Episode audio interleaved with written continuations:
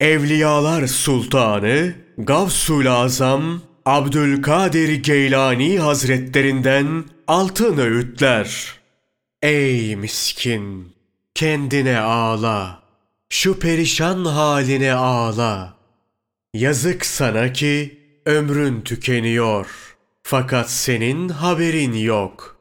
Bu ahiretten kaçış ve hep dünyaya yöneliş böyle ne zamana kadar devam edecek? Yazık sana. Senin rızkını senden başkası asla yiyemez. Senin cennetteki veya cehennemdeki yerinde senden başkası asla mesken tutamaz. Hiç şüphe yok ki şu halinle gaflet seni ele geçirmiş. Hevai arzular seni esir etmiş. Bütün düşüncen, bütün didinmen ve çalışman yemek, içmek, evlenmek, uyumak ve diğer isteklerine sahip olmak üzerinde dolaşıyor.